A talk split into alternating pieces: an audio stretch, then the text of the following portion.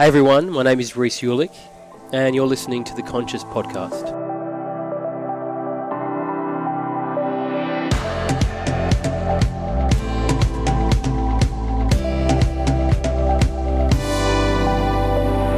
Welcome to the Conscious Pod. My name is Carlos Cirillo, and this is your place to cultivate wisdom, awareness, life insights to raise your being and become more conscious in your daily life.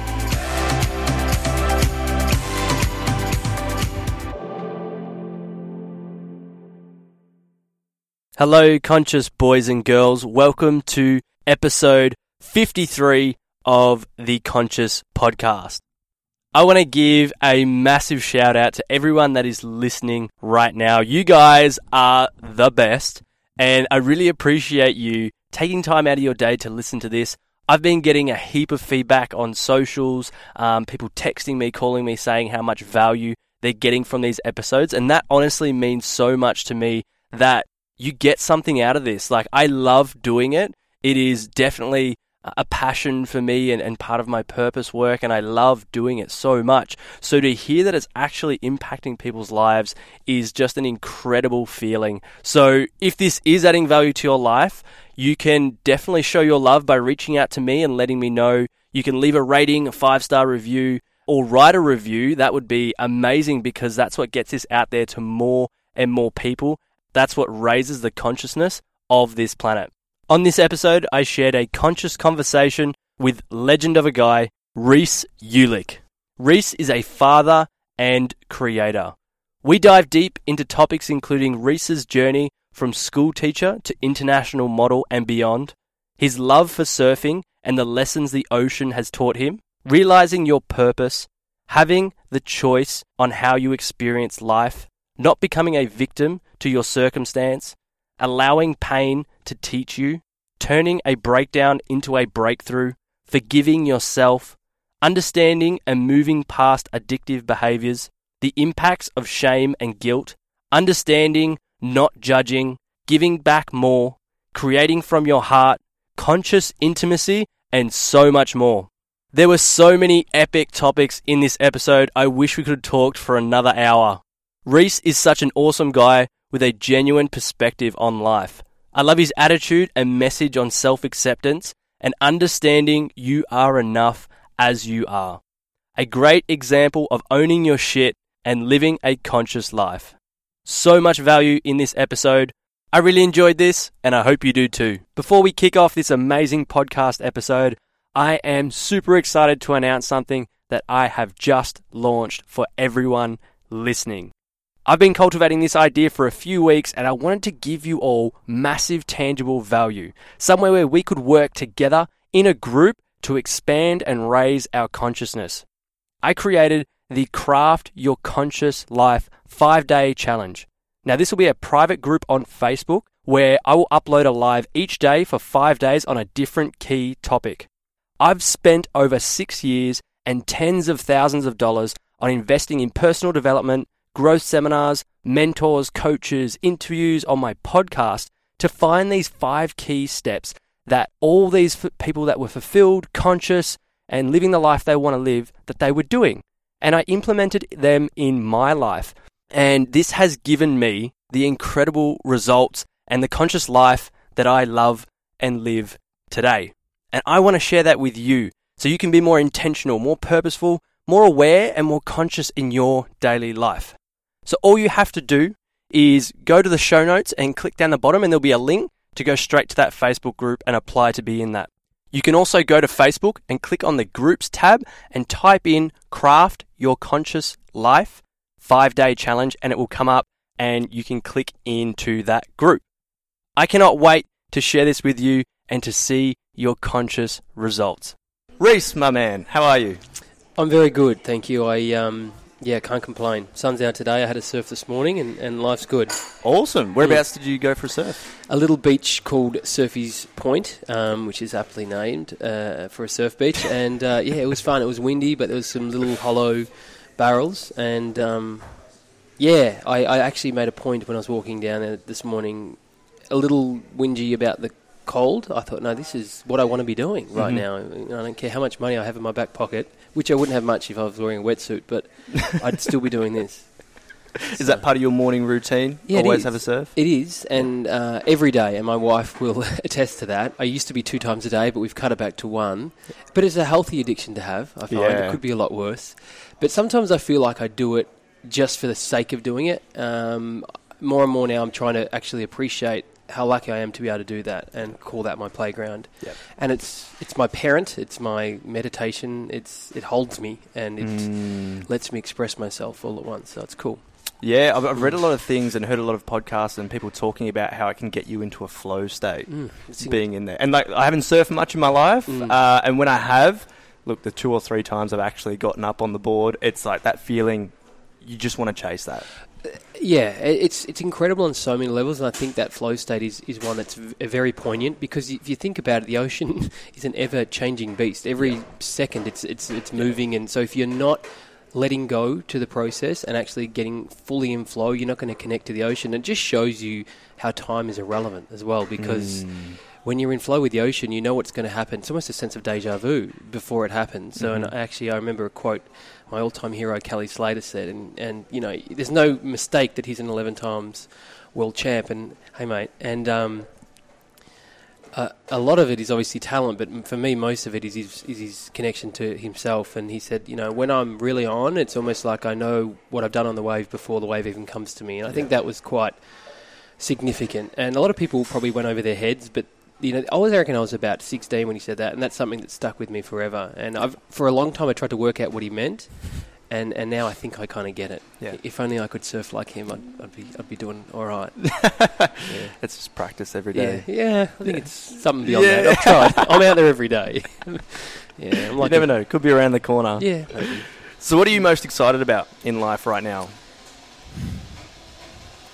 I think right now I'm most excited that I have full creative control of my own destiny. Mm-hmm. That excites me and scares me at the same time because it means that I've got to do the work and I've got to take the steps, um, and I've got no one else.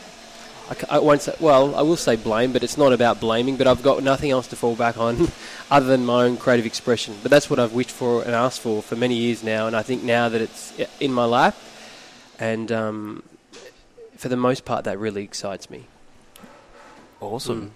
So, I've known you for a few years. Yeah. Not personally, but just online. I was wearing your clothes when you brought them out because they were yeah. awesome. I think I was looking back through my Instagram and there was one from like 2013. Mm, wow. Possibly. Yeah, When we, did you we launch? launched in 2012, so Yeah. that'd be right. Yeah. Yeah. You're on board very early. Yeah.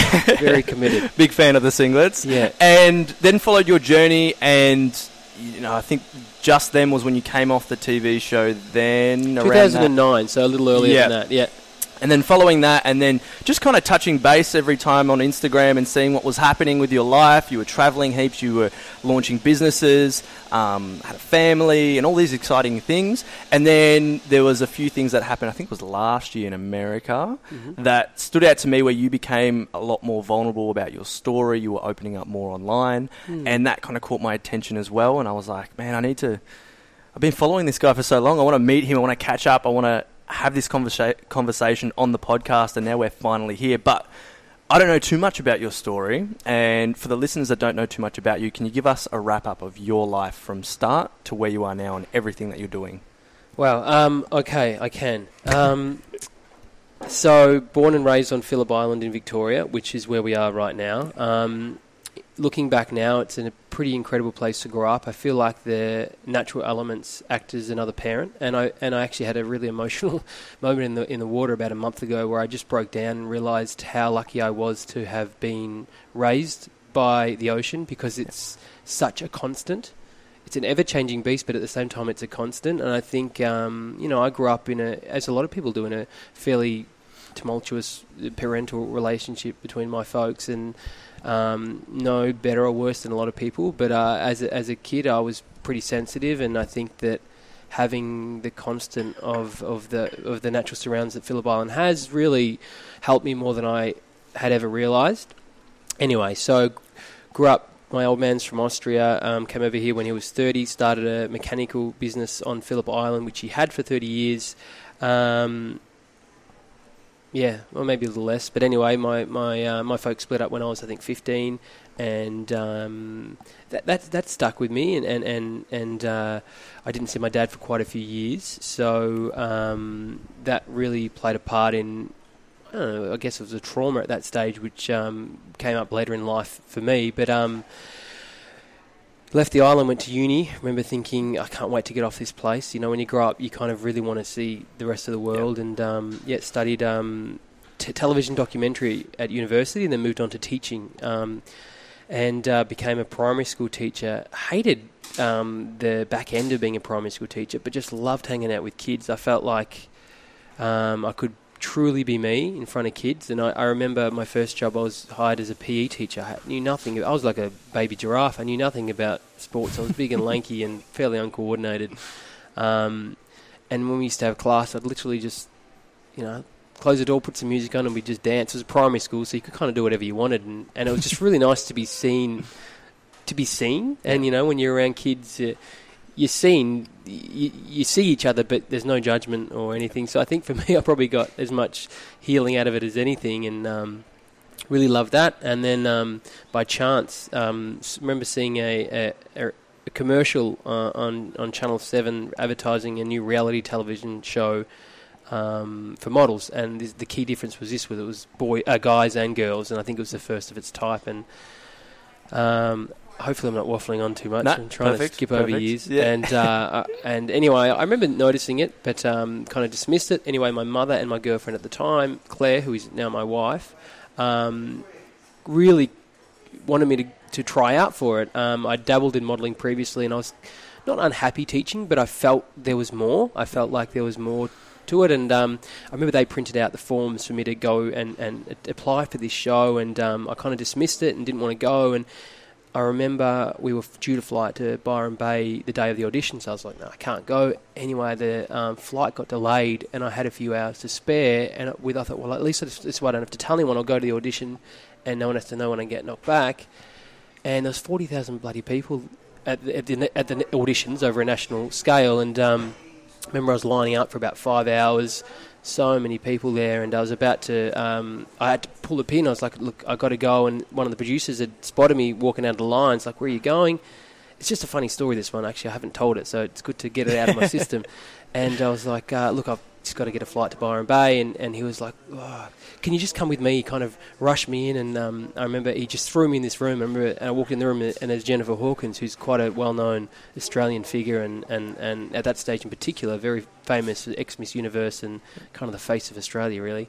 And I rocked up with you know sandy feet and thongs on, and she's like, "Oh, can you just do a catwalk for me?" And I remember I actually literally fell over and onto my knees because my, my thong had a blowout as I was walking down there, which is you know the thong gave way. And um, anyway, long story short, they kind of dismissed me and they said, "Look, you know, stick to teaching," kind of thing. And and and then I walked out and was doing my post interview, and then they they must have overheard me speak and, and, and heard me give the interview and they're like, oh, you, you really present yourself really well. Maybe you should come back in for a second look. And anyway, and that was kind of that was it. And then ended up winning the bloody thing um, four months later. And, and that really, I guess, in a, in a lot of ways, changed the trajectory of my life. And I ended up from being a primary school teacher in in Newport, in uh, just near um, Williamstown in Melbourne. Wow. And all of a sudden, you know, three months later, I'm living in New York on a modelling contract and. Um, yeah, I wouldn't say the world at my feet, but a, but a lot a lot had changed and um, had a lot of pressure on me. My relationship was under pressure, all of that. But you know, I, I had a new a new you know uh, direction, and I kind of uh, had to follow it through. So yeah, that led to one thing, led to a fashion label that I started up, Tavita, which which you you know of and supported, and and um, and uh, yeah, and I think ever since then I've I've really just wanted to know what, what else, what more, what what else is there, and um, and uh, yeah, so that really kind of uh, changed direction for me a little bit. Yep. Yeah, led me to where I am right now, I guess. And what are all the things that you're doing right now? What's your Mm. current projects? Uh, at the moment, I'm I'm building uh, my my family uh, a shipping container and shed home. So it's uh, it, definitely nothing I imagined I'd be doing six months ago. And there's and even saying it now, there's an element of me that's little bit of shame around it, and I've, I've got to deal not deal with. I've got to look at that because I think that uh, just you know I have a lot of high expectations of myself, and sometimes I think obviously they're, they're ego based and how I want to be perceived and what I want to be chasing.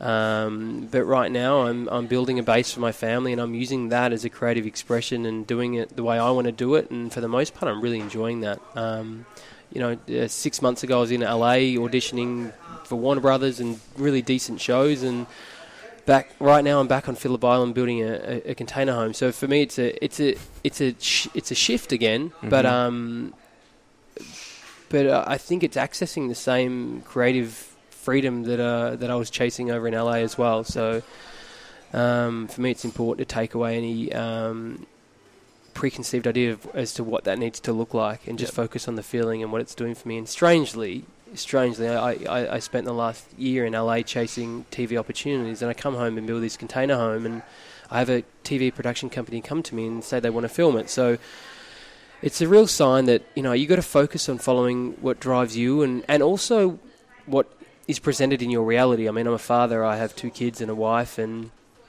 you know, I needed to come home and build these guys a base. And in, in, in, in giving into that and in doing that and doing it my way, I've probably had more TV opportunities than I did in a year in LA. So my sister said something to me recently and it stuck. And she's like, if it's meant for you, it'll find you no matter where you are. So Mhm. um, that's something that's really um, it kept me uh, uh, motivated of late. Um, it doesn't matter where I am, even lowly Phillip Island Yeah. down south, you know. So um, yeah, that's awesome. what I'm doing. Yeah. Thanks for the wrap up. Mm, cheers. it's good to know Yeah. know that uh, that insight and that uh, I guess history of, of what's happened along the way. Mm. Would you say you are living your purpose?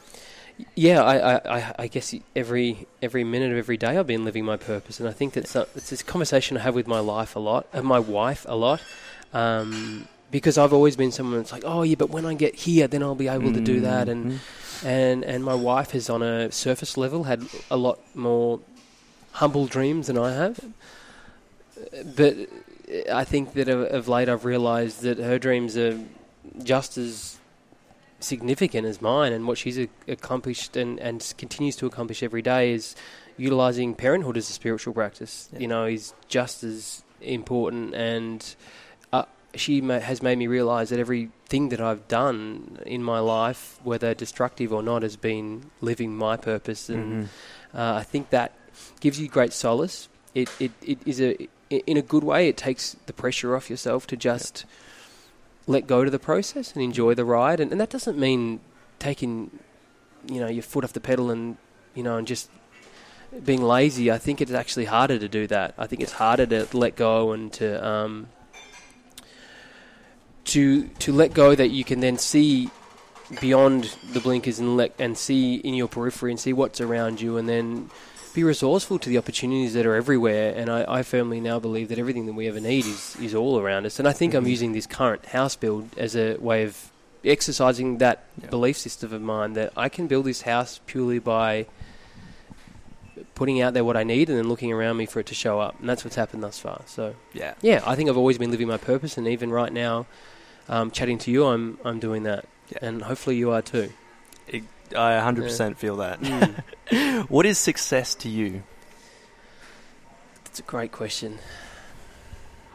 Hmm. Um. Wow. Success to me is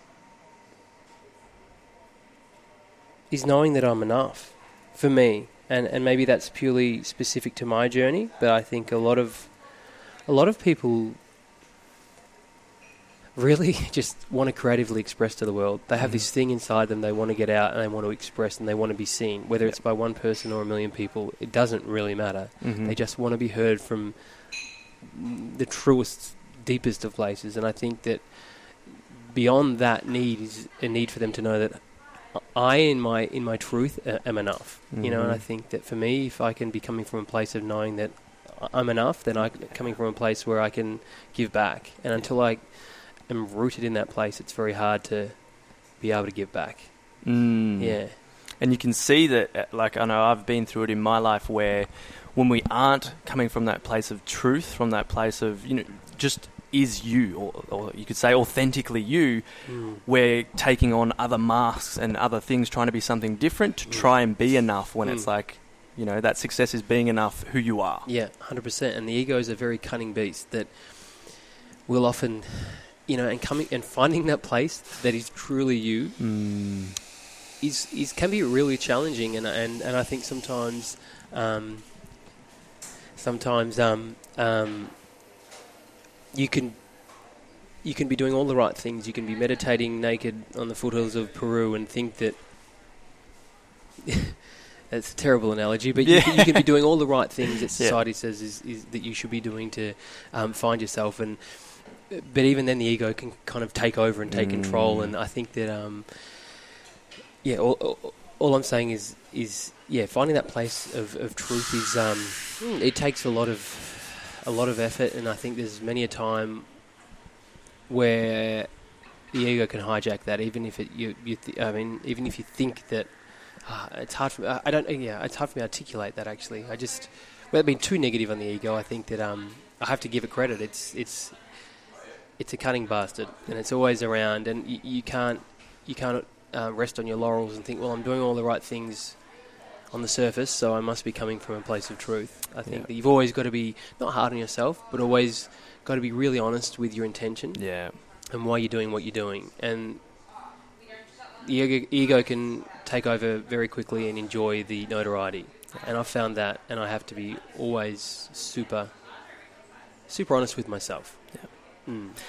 How did you come to that realization though? Because a lot of people continue that through their life. That'll just Mm. not having that realization of, hey, I need to check in with myself Mm. to then see if that's under control. Mm. Did you ever have that, especially going into something like modeling? Mm. Was there ever a time where that kind of ego, where maybe you lost your touch with, with your, your true self, that that took over and you had to have, like, I guess you could call it, lack of a better word, an awakening where it was Yeah. like, hey, I need to come back to me? Yeah. Um, I, I th- uh, one thing that resonated with you, me when you were saying that is probably when I feel the need to have an identity or to, to rest behind an identity, whether it's as a model or as a yoga guru or as a meditation coach or as a, a runner of retreats. And I've tried all of those and done Mm. all of those things. And I've been me in all of those environments, but I've also fallen behind the identity of all of those environments. So I think that the, a great way for me to do that is to check in with. Um, with that and, and, and my intention behind it. Am I resting behind an identity here, or is this really me behind this guise of, of, of being that um, role? So uh, I remember modelling early on, and I always felt very resentful to the whole industry because I felt like mm, my ego enjoyed it, Yep. massively enjoyed it. My soul felt sad because Yeah. I wasn't being seen for me. Um, that's you know I don't mean that to be a sob story, but I think that uh, for a lot of the time I didn't know why I resented being in that industry, and I think it was purely because I wasn't giving myself the chance to be seen. Uh, I was letting my ego take over, and, Mhm. and like a lot of people do, and I have for a lot of my life. Um, yeah, and I think now I just look look to um, whether I'm uh, hiding behind a role or I'm purely me in that role. Yeah. Mm. Yeah. Love that. What's a profound realization you've had in your life that has caused like a massive pivotal change for you? Hmm. Oh man, I feel like in the last couple of years in particular, I've had like realization after realization. I feel like I've been in this vortex of realization, and sometimes it can be really empowering, but it could also be like, "Fuck, am I ever going to get out of this self-discovery thing? And can I ever like just step back to reality Yeah. for a little while?" Um, and also, uh, well. Okay, I guess one. I'll just go back to a recent one, and I feel like you know I've spent the last fair bit of time in LA. Really, and in LA, it's a place when you're really in your head and you're really like, um, you know, you are in a spiritual place in a lot of ways. Uh, you have the choice of going full ego and chasing Hollywood dream, or there's actually a lot of really spiritual people there, and um, it's a beautiful experience. And for me, I, I, I, I equate spirituality to being up in the air and being up uh, in another realm and, and ascending and all of that. And you can get addicted to that sometimes Yeah. because you can, from your place in your seventh plane or wherever you are, looking down on everyone and realizing what they're all doing wrong and what you're doing right. But then I think that what I started to realize that from up there, I had a real disconnect to my, my body and myself, and I think a, a real realization was co- being forced to come back home to Phillip Island, which for me is the most grounding place in the world, and the shock that it felt to actually feel my feet on the ground again, and Mm. it was a little bit, it was a little bit humiliating um, to realize that hey, up there on my perched up on my spiritual high horse. I wasn't in my body, and I think that a, a realization for me was that we're in our human bodies and born in our human bodies for a reason. And that is to integrate everything we learn up above into our bodies and into our human reality because we're meant to be enjoying humanity and the human experience. So that's something I've realized lately and tried to integrate into my life. And grounding is very important. And I think we all want to escape and, and again, maybe hiding behind the spiritual guise, but Mhm. it's very important to ground and see what's around us and nature and people and pain and Yeah. humanity and I think that's that's liberating. I think. Yeah. Yeah. So how do you ground yourself apart from coming Yeah. back here? How do you think Yeah. people can help ground Mm. themselves more? Mm. Um, it's a it's a great question. Um, I think for me, um, yeah, location helps. I think um, it, it's very hard in a place like LA, which is very much people are in their heads and uh, uh, up in the clouds. I think um, for me, I I, ne- it, it, I need to come back to a place where I feel very grounded. Um, Being barefoot, which is what I am now, Yeah. really helps me as well. Um, and I think. Hmm, I think for me, I'm very lucky that I have two kids. You can't help but be grounded when you have two kids, Yeah. um, mirroring back reality at you. Um, and, and I think, um, yeah, just trying to instead of judging the world and wh- where the world is and what you'd like to change about it, put yourself back into the world and feel um, what's what's happening in humanity. Um, and I think with that, you'll be automatically in a grounded place. Yeah. I guess. Yeah. But that's a good question. I don't. I don't entirely know the answer to that. Yeah. Mm. But you shared your experience. and Yeah. That's all we can Yeah. can offer. What are you most proud of in life? Hmm. I think I'm most proud of. Um, uh,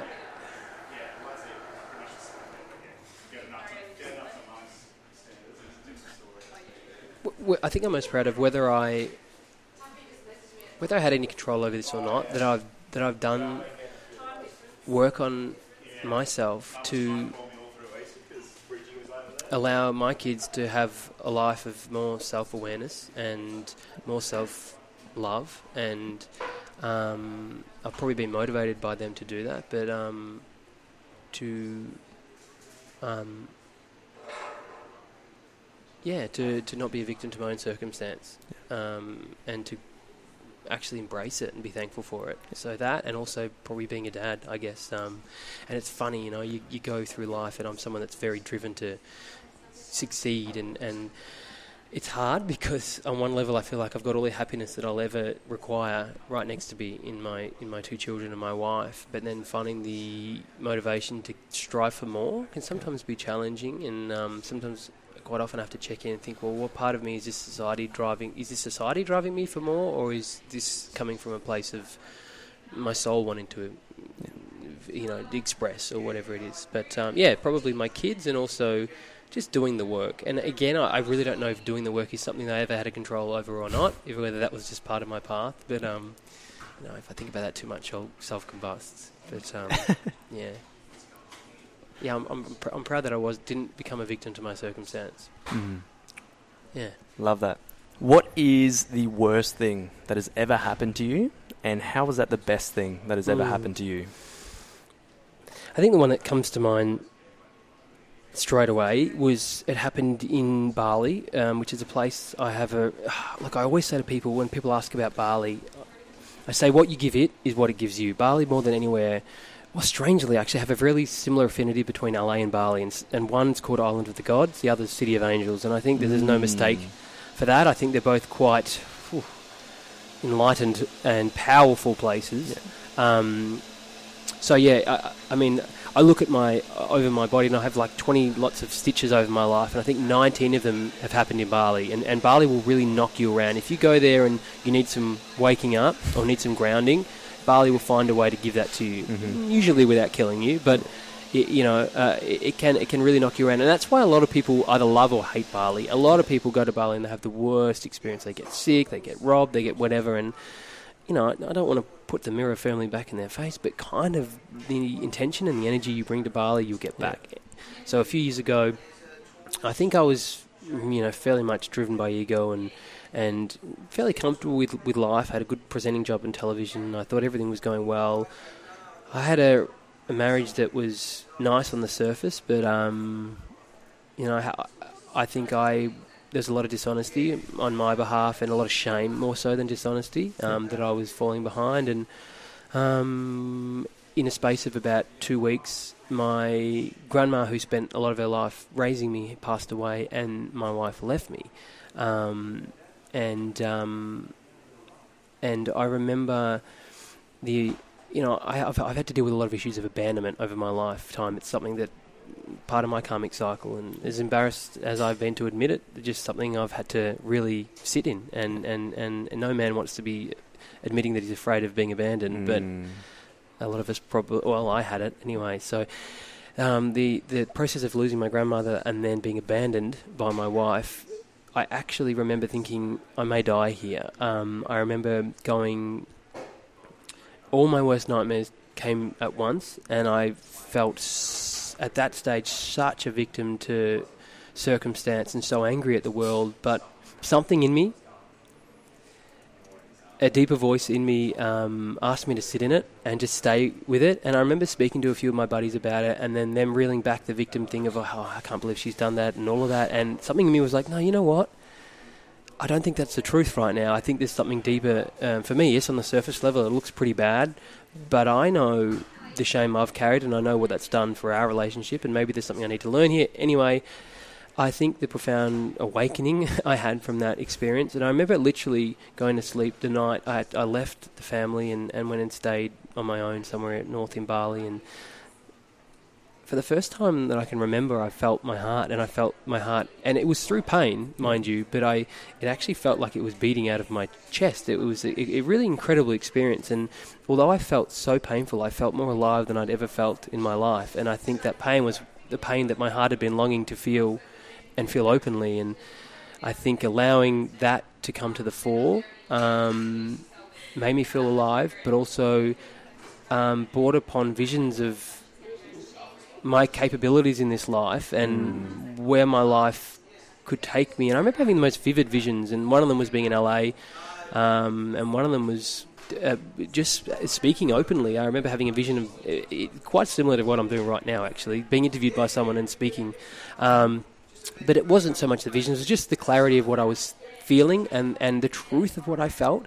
Even though on a surface level, and what society would say, you know, the, what was happening to me was wrong. I think that it was, oh, or not wrong, but I, I should be a victim to it. It was the- Perceived as yeah, bad. perceived as bad. Yeah. And, and even now, I look back on that, and there's a part of me that's like, oh yeah, no, that poor me. But it was actually the most exhilarating, Yep. profound experience of my life. So I, I remember writing a post, and I and I something along the lines of, you know, I, everything everything in my life that I had relied on was taken away from me. Um, but in that moment, I feel like I discovered the whole world, Mm-hmm. and I discovered through me, and this is no not unusual, you know, but I discovered through me an infinite connection to way more than I could have ever imagined. And I think from there, that's kind of been the real tipping point for me to now start writing truthfully. Um, and if I'm going to share things to the world, really check in with my intention and make sure they're coming from from me. Um, and you know, I, I doesn't always happen, but I think that was a, a real pivotal moment for me, and strangely, a moment where I probably could have self-destructed or gone one way, or, and luckily I, I decided to go the other. But uh, you quite often hear that, you know. A lot of people, I remember, I think Eckhart Tolle says something quite similar, where one day he woke up and yeah, he kind of it, it, it goes from either having a mental breakdown to a breakthrough, I guess, and kind of happened for me as well. Yeah. Yeah. Yeah, and it kind of flows in with what you were saying before about not being a victim of your circumstance. Like, all these things happened. You didn't want them to happen. They're not like you woke up and went, hey, I want this to happen to these people in my family and all this stuff to happen to me. Especially after, I guess, going through the journey that you went through to get where you were at that time. Mm. No one expects those things or wants them Yeah. to happen, but you. It Mm. happened, and that's Mm. life. It's Mm. gonna, things are just going to happen all Yeah. the time, and we can't control those things that happen, but we can tr- control how we react. Yes. And not being a victim of that, because if you did, it probably would have spiraled even further down Yep. the rabbit hole. Yep. Yep. but you were like, no, I want to actually embrace this, surrender to it, and learn the lessons through it to become a better human, Yeah. to live in my truth. Yes. Yeah, and you wonder whether those experiences and those situations happen purely as a chance for you to learn, or you can learn in any situation, no matter what. So I don't know which is which Yeah. comes first, but uh, but either way, I think um, there's something very profound in that. And you know, I'm not about victim blaming or anything. I just think within every situation, there's an opportunity to learn. Yeah. Um, and if you are vulnerable to that, you'll know what your lessons are. Mhm. And doesn't mean taking full responsibility for anything. It's just taking what's yours, and actually, from my experience, can be the most exhilarating and profound experience. Uh, you know, uh, happening to, to be able to do that. Yeah. Hmm. It comes back to a question I was talking about with my friend the other day is do you believe everything happens for a reason or everything happens and you give it reason? Yeah, I, I I don't know the answer to that, Yeah. and I'm, I'm kind of glad that I don't. And I think that Yeah. just, for me, solidifies the magic of life. I don't Mhm. know if things have already happened or they're happening as we speak. And Yeah. like we spoke about before with the ocean, are they have they already happened, or are you that much in flow that it's the same thing? And yeah, all of that kind of stuff is is the magic of life, isn't it? You know, really. And I don't think any of us will ever know the answer. Mm-hmm. But shit, it's nice to ponder it. Yeah. And you know, and now having kids, I mean, I'm believing the Easter Bunny again and Santa. And I'm like, well, if I can believe in that stuff, well, then I can believe in anything. And Yeah. um, And on top of that, believe in yourself. yes, In your true. truth. Yeah, Yeah. even yeah, hmm it's exactly. Even when you're not connected to it, you have to you have to believe in it. Mm-hmm. Yeah. What is the best advice you have ever been given?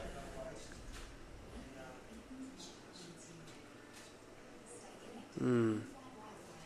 Probably forgive myself, and that might just be specific to me. But you know, I've carried a lot of shame and self-hate throughout my life that has been so deep-seated and hidden behind guises of materialistic and aesthetic things that look great on the surface. But um, beyond that, I had a lot of shame that um, ignited some pretty self-destructive behaviours that, without forgiving myself, I, they wouldn't cease to exist, and that developed into a lot of addiction for me. And um, yeah, and I'm just so thankful that someone once, yeah, really uh, gave me permission to to forgive what I had done, and know that that wasn't all of me, and that was a part of me that we all we all have darkness. We all Mm. have shame, guilt, um, but to acknowledge that, but know that that wasn't all of me, was everything.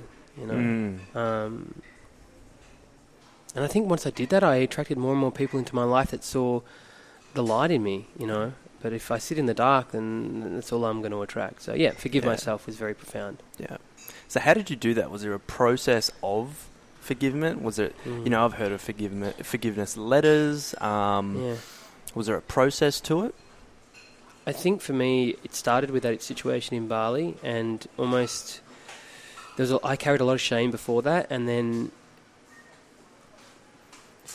allowing what happened to me to happen, and then find forgiveness for others in that environment. It allowed me to forgive myself. Mm-hmm. So that was really profound. I think that then once you open your mind to that, and then I think you'll have opportunities to continue that process. I, I took did an ayahuasca retreat in the desert of Arizona last year, and very much that that thing came up um, for me. The, a lot of darkness, uh, family history darkness that I think had led to my self hate. Um, uh, again, I don't want to be a victim of it, but I think I have to acknowledge that it was there. So that was fairly profound. Um, it's a really good question because I think I'm still really mu- very much working on it. Um, and um, obviously, a big part of my forgiveness was learning, finding a way to stop my self-destructive behaviour and, and stop, stop or try and be in con- aware of my addictive behaviours Yeah. and look into my addiction and find where that was coming from. You know, and, and for me, I had a lot of problems with, and I don't mind saying it, a lot of problems. I had a what I'd call a, a pretty significant sex addiction, which Yeah. sounds like every man's dream, really, but it almost killed me um, because every addiction, you know, you're just chasing connection to oneself, or ch- you're Mm. chasing the same thing. It's not what what you're chasing isn't bad. It's the dysfunction in which you find you have to do it because you don't think you're enough. If that makes sense. And Mm. for me, it's always come down to knowing that I'm enough Yeah. will it's, then it's acceptance. Well, It's- yes. yeah, all of will then change the course of that dysfunctional behaviour. So, um, yeah, um, a, a few things. But I think once I opened my mind to it, then the opportunities arose for me to deal with it. But Yeah. right now, I can say that I'm in a place where I have real forgiveness for myself, and and that forgiveness has really allowed that dysfunctional behaviour to cease. Um, And from there becomes empowerment, and then becomes Yeah. willingness to share, and then willingness to be open and be vulnerable, and then just domino effect. Yeah. you know. And I think that's Mm. important for anyone listening that you had to acknowledge that it was there Yeah. because you can be doing uh, Yeah. ha- have habits that are dysfunctional that are Mm. just I guess self-sabotaging as well Mm. to your journey and what you Mm. want Mm. acknowledging that acknowledging that they're there Mm. but then understanding why because Yeah. I believe there's a cost benefit and loss to everything Yeah. we do whether it's procrastinating whether it's sex whether it's drugs alcohol there's a benefit that we get from it Yeah. There's also a loss Yeah. and once you figure them out and then figure out like why are you actually doing it Yeah. where did it come from or what's that Yeah. telling you in your mind and then being able to reprogram that through could be through many different ways NLP but even just changing that belief Yeah. forgiving yourself Yeah. then you Oh. can move through it but if you keep ignoring it and resisting it Yeah. it's going to keep coming up in your life and. I've, I've seen it in my life through sex as well Yeah. yeah. um, through trying to achieve so many different things Mm. um, through and it was putting a lot of pressure on me and it wasn't until I kind of sat back and went well you know it's a, it's a it's fun Mm. but it's a pattern that's coming up in my life and I see this pattern come up and it's restricting me from what I want Yep. what I actually want Yep. and it was like I don't want this pattern to Yep. to continue Mm. and it in terms of like the sex one and all that or even commitment Yep. to in a relationship Mm. and stuff like that I had to acknowledge it and go from my past Mm. what happened in my past that Mm. has put this pattern in play Mm. that now holds me back Yep. from certain things happening Yep. in my life like allowing someone in my life to Yeah. to love them and commit to them and and um, yeah it was a, it was a massive realization Yeah, it's an interesting one. Um, it, it's stopping you from getting what you want in life, and it makes you realise that maybe a part of that dysfunction was purely self-sabotage, and, and that's coming from a place of well, I don't deserve this, so I'm just going to keep this behaviour going to stop to stop it. Mhm. Um, so I think that was definitely a big part of it for me. But um, yeah, hearing you know, for me, obviously, a sex addiction is is not a great thing, but having it in a marriage with two kids and the shame that that can bring upon, but then not Mm. perceivably not being able to stop it, it Yeah. r- almost tore me apart. But Yeah. the minute that I actually found a place of forgiveness and understanding what I was trying to do in that act was the most liberating, beautiful experience. And my wife helped me get to that stage, which is, Yeah. says a lot about her character and her her, awareness. Um, and your relationship and our well. relationship. You know, we, we could write a book on it one day. But um, yeah. So I think um, even in the midst of my dysfunction, I had to find a place to understand it and um, not judge it. Even while I was in it, even while I was Mm. in it, I had to. That was probably the turning point when I was like, all right, I know what I'm doing right now, and I, I'm going to find a place of love for myself in this moment. Uh, that changed a lot. Um, and then that kind of helped me not need it anymore. Yeah. Because that's what I was chasing. It was just love and heart and connection. And it sounds like a silly way to go about it, but unfortunately, that's what addictions, Mm. you know, uh, stem from. Mm. No matter what addiction, I think it's all the same thing, really. Mm. Oh, we could dive so deep on Yeah, that, we but could, we could. that's No, that's for another chat. yeah, for sure. what advice would you give your 16-year-old self? Uh, the, I I mean, it's probably a real theme of this chat, but um, yeah, I would say forgive yourself. Even though at that stage, at 16 years of age, I would understand what that meant. But I think if at later in life would have saved me a lot of pain, um, I would say forgive yourself, and you're enough. Mm, sounds sounds very morbid, Yeah. but but I think that, that for me that's been a real um, a real lesson from in my life. yeah. yeah. Amazing. How do you think people can become more fulfilled in life? And this is yeah, uh, it's something that I s- maybe struggle with, but I think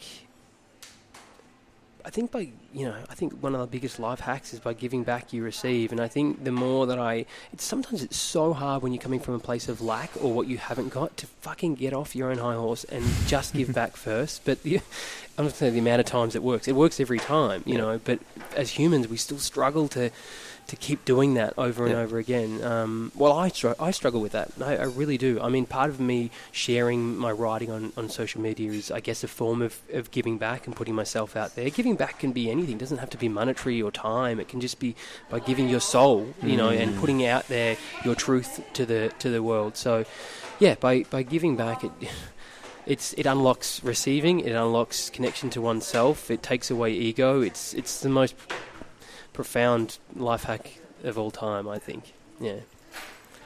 But yeah, giving back doesn't have to look like anything. Yeah. It, it's it's various, but it's just about getting out of your own way, really. Yeah.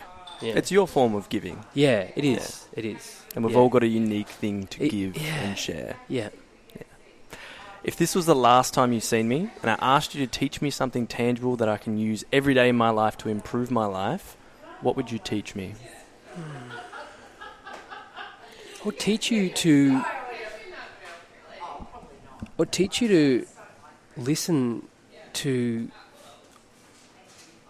the animals and nature and realize that they're just as important messengers as us humans. And they're giving us messages every second of every day. Mhm. And how lucky that you feel when you realize that, that there is so much support around you and some of it is unspoken. Um, and much of it is in, in nature and um, yeah, I'd say you're not alone, and and at any given moment there is there's support around you in animal, human, moon, sun, ocean, nature form. Yeah. Um,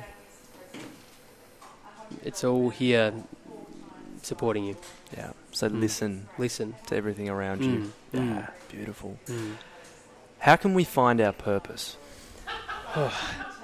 I think that we, as I said before, we're already living our purpose. I think by finding our purpose, we can quite simply look at the things that the, the common themes throughout our whole life that have kept showing up, whether they're dysfunctional or not. Or not. For me, I look back to my sex addiction and I look to what I was trying to chase, and that was truth, truthful, honest connections. And and and so yes, even in my dysfunctional addiction, I was living my purpose. So. Mm. Um, it was only by finding forgiveness and understanding in that that I've been able to pick those common themes and think, well, if what I was trying to do was find connection and, and, and truth and have authentic, real experiences with people, um, how can I do that in everyday life, in Mm. my reality, without hurting people?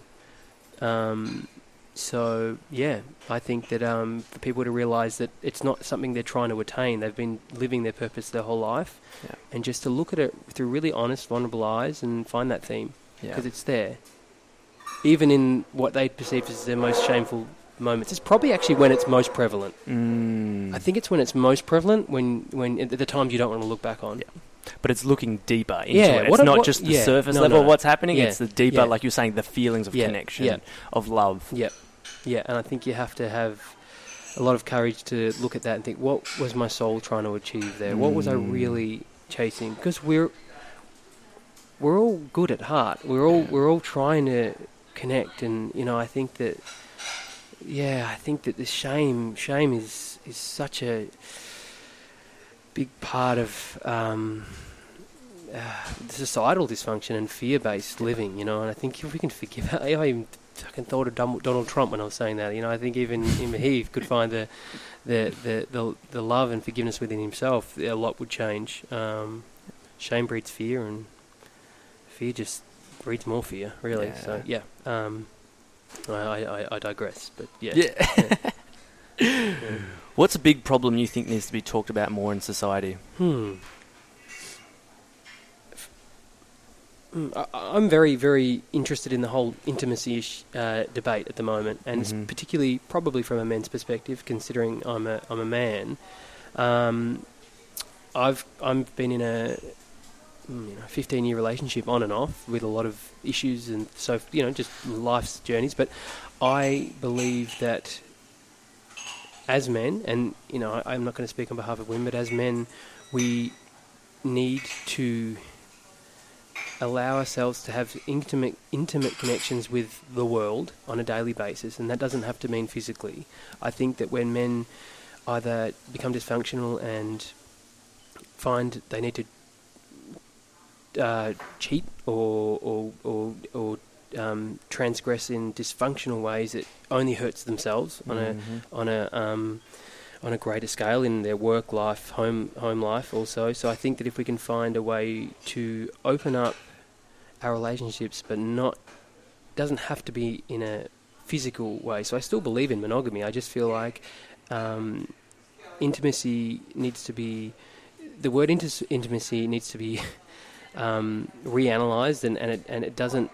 It means opening your heart to the world, and I think that um, if men and women can bring that into their everyday lives and to their relationships, um, uh, they can. it- It'd be a much more empowering place to be. Um, but but uh, just being a man and having been in a relationship for many years, I know how dysfunctional so many relationships are, and how they're just breeding grounds for shame and for Yeah. numbing, self-numbing, and and so many marriages are unhappy, and it's not because of the marriages; it's because of the constraints that we put on ourselves to not Mm. open up to love from men, women, all around us every day. Um, so that's something I really want to write about um, at some stage soon. I look forward to Mm. it. Cheers. we could again we could go into another podcast Yeah, conversation yeah, about that. Yeah, yeah. What impact do you want to have on people, the community, and the world? Uh, I think I just want to get them thinking. Yeah. Um, and you know, even just what I spoke about just then, I find myself kind of curling back up, thinking, "God, that, you didn't articulate that well at all. Are you sure? Are you sure that's right?" but I think just even raising those topics, Yeah. and if I get through to one person and and help one person's communication at home with their husband, then that's a great thing. So I just want to raise topics, not to be a uh, to to rock the boat, but just to Yeah. get people thinking that maybe there's more, and maybe my husband isn't such a bad person, and maybe what he's chasing is okay, and vice Yeah. versa, and doesn't have to be in a in a in a relationship status uh, thing. But um, yeah, I just want to I want to raise questions and. Uh, not through fear, but just through empowerment and love. Yeah, Mm. empowerment, curiosity, Mm. Getting on a curious, deeper soul level connection with yourself and everyone around yeah, you. yeah, Yeah. and get people being comfortable in the uncomfortableness. Yeah. I think is really key because that's where the That's- the juicy stuff yeah, is. That's, that's where the, the, the growth. growth. Yeah. it, it really is, and and I struggle a lot in the uncomfortableness. I, I'm so quick to flee, Yeah. um, even when I know that this is probably a place of growth right here. Mm. Um, you know, it's it's a lot easier to flee most of the time, but um, that's where the good stuff is. Yeah, Mm. love that. What Yeah. does it mean to be conscious? Hmm. Wow, that's a tough one.